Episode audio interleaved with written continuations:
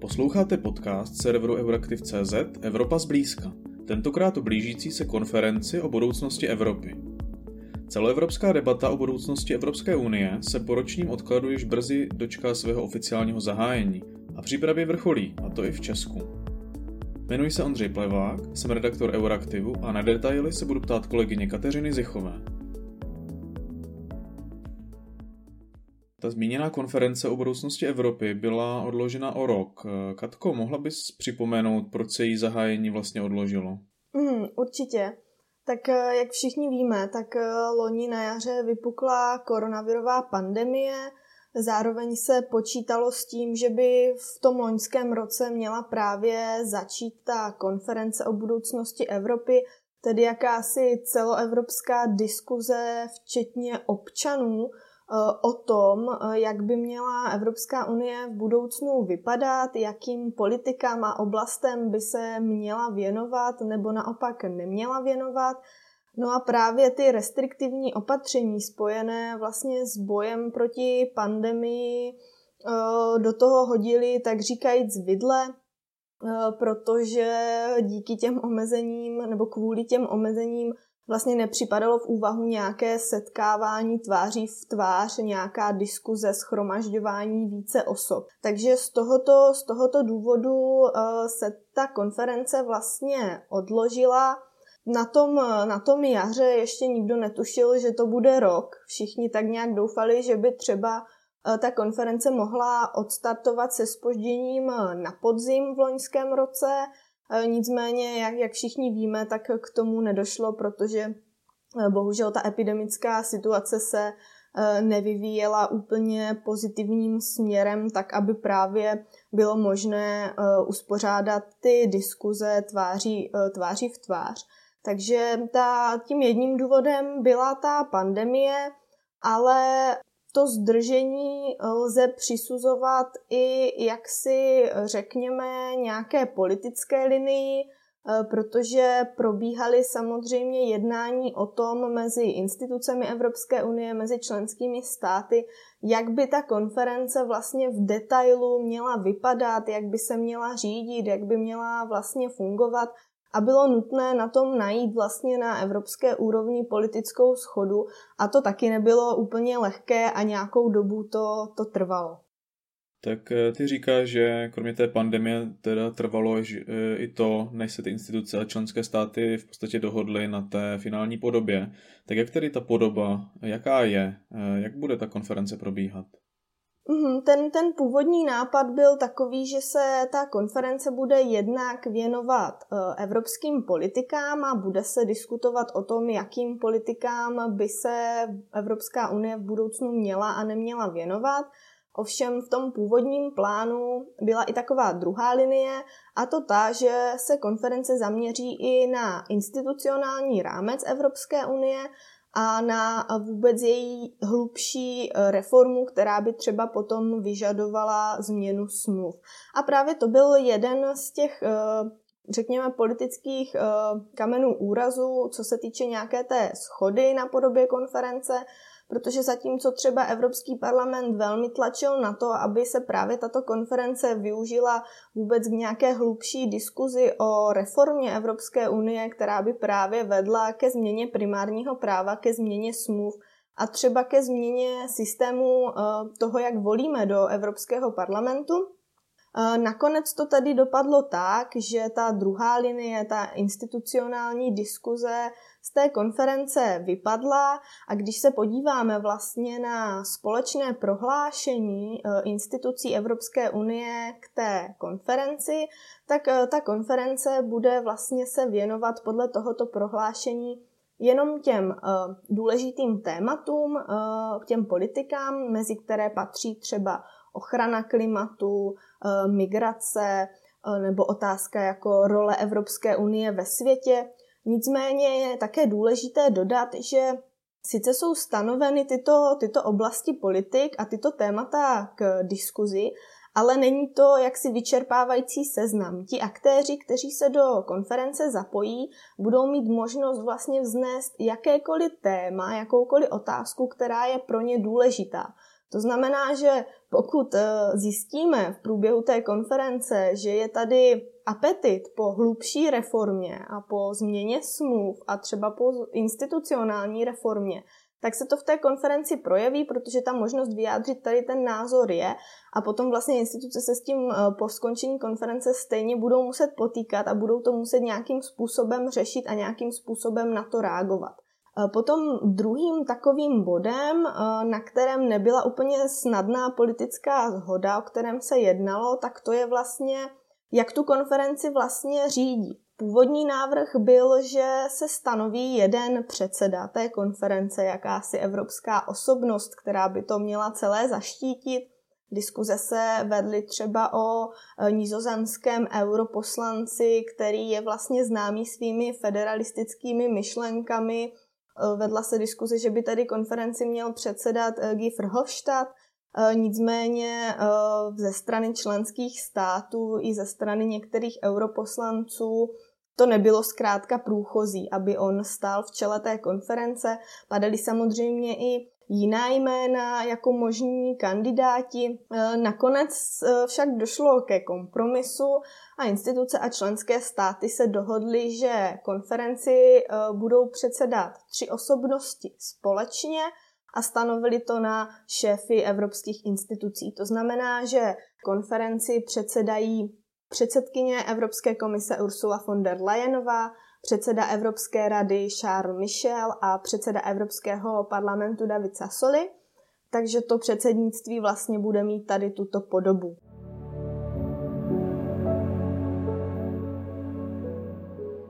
Kromě toho ještě tu konferenci bude řídit e, výkonná rada, ta se bude zabývat takovým jako každodenním, takovou jako každodenní agendou, aby to zkrátka probíhalo tak, jak má. A ta výkonná rada se e, bude skládat se zástupců Evropského parlamentu, Evropské komise, Rady ministrů, ale i e, poradních orgánů, kteří tam budou mít eh, nějaký svůj pozorovatelský status, to znamená výbor regionu, Evropský hospodářský sociální výbor a tato výkonná rada právě bude, bude, řešit, eh, bude řešit tu každodenní, každodenní agendu. A ještě co stojí zmínit eh, je plenární zasedání, protože v rámci konference se bude jednou, nebo minimálně jednou za šest měsíců by se mělo sejít plenární zasedání konference, které by vlastně mělo průběžně jednat o těch výstupech, o těch názorech, které vlastně zaznívají v rámci té celoevropské diskuze, která bude probíhat jak na evropské úrovni, eh, tak na národní úrovni, tak na lokální místní úrovni. A to plenární zasedání bude právě diskutovat eh, jak si výstupy z těch, z těch debat. No a e, vzhledem k tomu, že se e, Evropská unie a nejenom Evropská unie stále potýká s koronavirovou pandemí, tak vznikla digitální e, platforma vícejazyčná, která bude fungovat ve všech 24 úředních jazycích Evropské unie, která má jaksi usnadnit v této nelehké době tu diskuzi. Právě ta poslední věc, co zmiňuješ, by mě zajímala. Ta digitální platforma, ta začala fungovat teď v pondělí. K čemu tedy přesně má sloužit? Jak už jsem to trošku zmínila, tak je to jakýsi digitální prostor, který bude fungovat vlastně ve všech úředních jazycích Evropské unie – to znamená, že každý občan z Evropské unie, které, který se eh, bude chtít eh, do té konference zapojit, tak tady na tuto digitální platformu, která je v praxi prostě webovou stránkou, eh, se může podívat a může vlastně na tu platformu napsat svůj názor k nějakému tématu nebo k tématu Um, který, uh, které chce zkrátka on za sebe uh, pozvednout. To je jedna její funkce. Druhá funkce té platformy je, že se skrze ní může připojit již k existující diskuzi, která bude probíhat.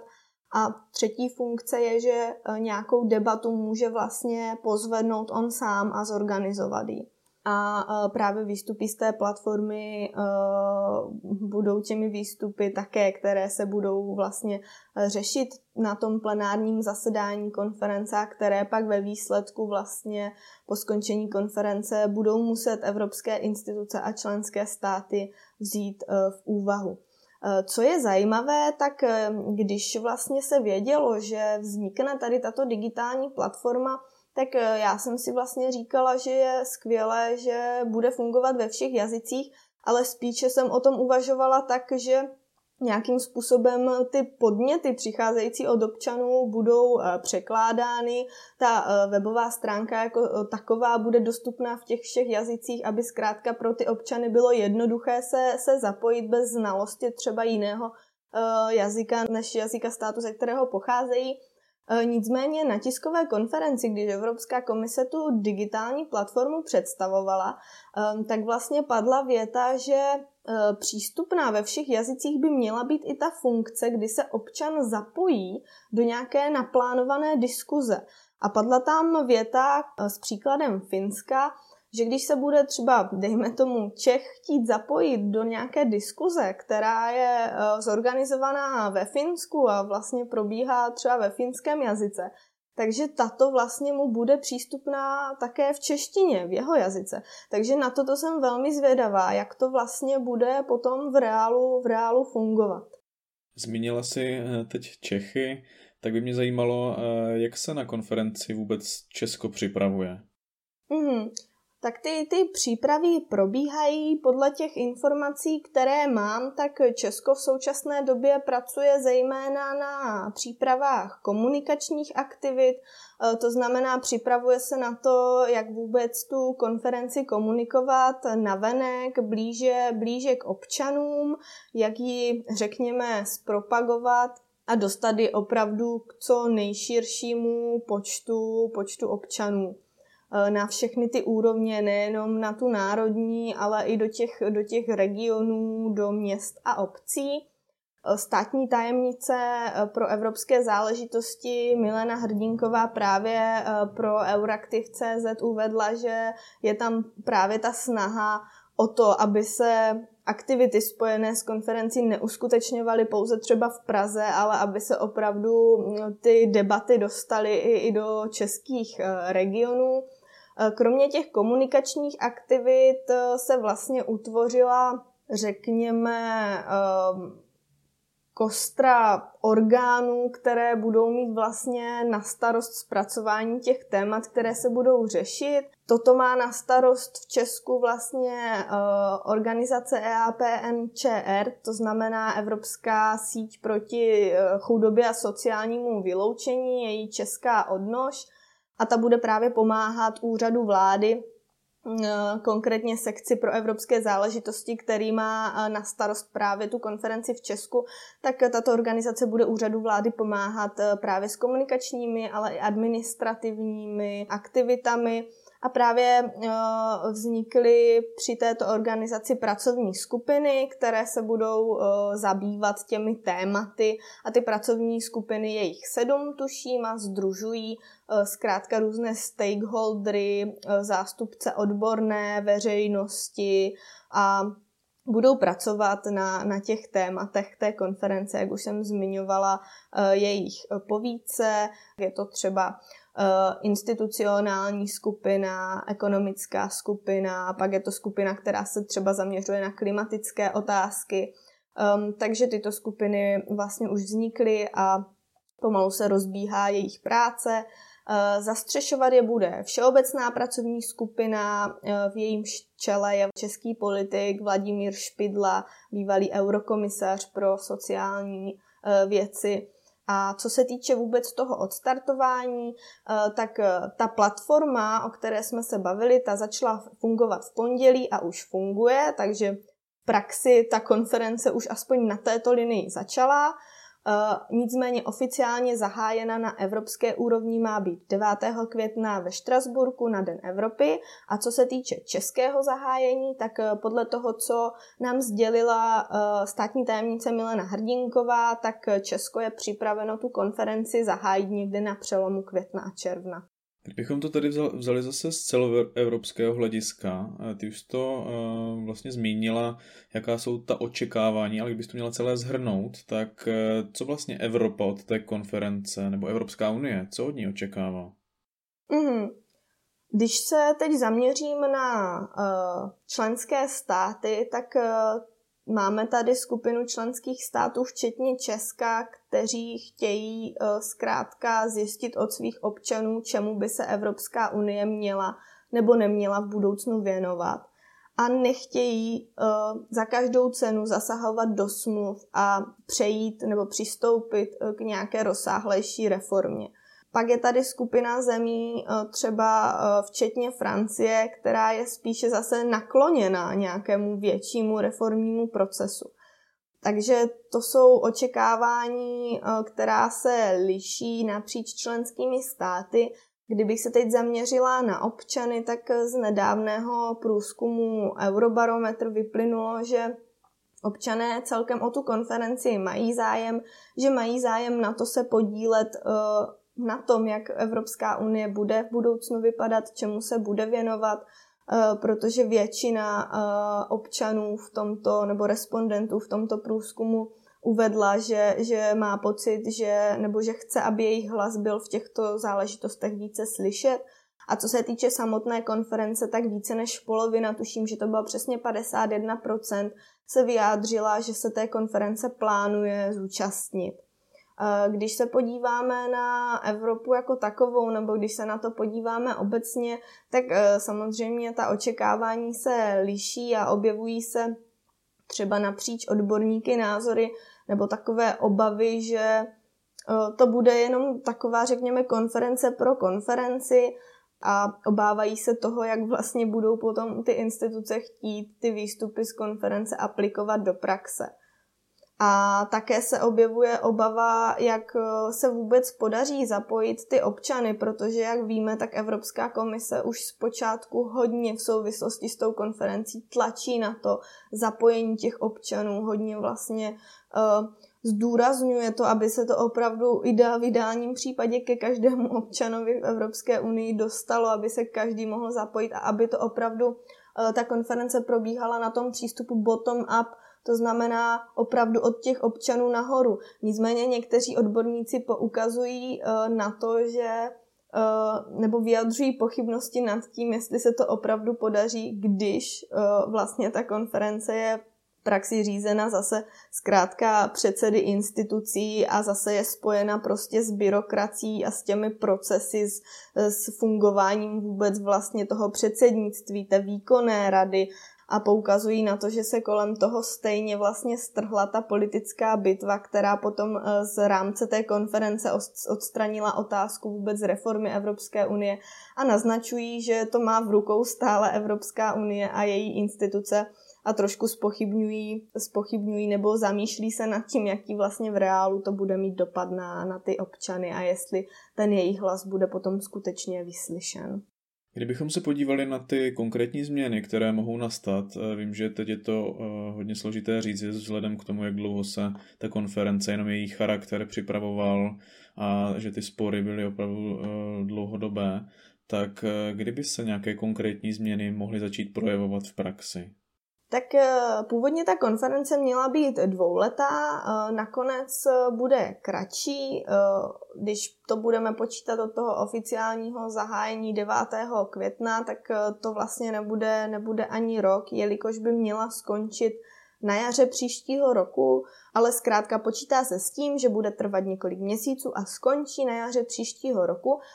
právě když bude eh, radě ministrů eh, předsedat Francie, jelikož úplně ten původní podnět uspořádat něco takového vzešel od francouzského prezidenta Emmanuela Macrona. Jak už jsem říkala, tak výstupy konference se budou průběžně zpracovávat a diskutovat právě na tom plenárním zasedání ale když se zaměříme na to, kdyby se mohly ty změny, které třeba vyplynou z té konference, opravdu posouvat do praxe, jak říká, že to otázka, nejde to teď úplně určit, ale ten proces je nastaven tak, aby po skončení té konference vlastně evropské instituce a členské státy měly nějaký čas na analýzu vůbec těch, těch výstupů a potom uh, budou muset na to nějak, uh, budou na to muset nějak reagovat, budou s tím muset začít nějak pracovat a jestli, jestli chtějí uh, zachovat jaksi nějakou vůbec legitimitu té, té události a a opravdu uh, z ní uh, neudělat jenom konferenci pro konferenci, jakýsi prázdný slib o zapojení občanů, tak uh, by opravdu na to měli zareagovat uh, nějak hlouběji a opravdu se tím zabývat a nenechat to jenom dojít do nějaké prázdné deklarace institucí, že se tématům důležitým pro občany budou věnovat a nechat to zapadnout. Každopádně, jak jsem říkala, samozřejmě bude potřeba nějaký čas pro toto zpracovat, nějaký čas pro tu zpětnou vazbu a reakci ze strany institucí a členských států, takže těžko říct někdy, někdy poté v létě, na podzim příští rok, možná eh, se dočkáme toho, že, že se budou pomalu eh, do praxe posouvat podněty vzešlé od, od evropských občanů, stakeholderů a účastníků konference.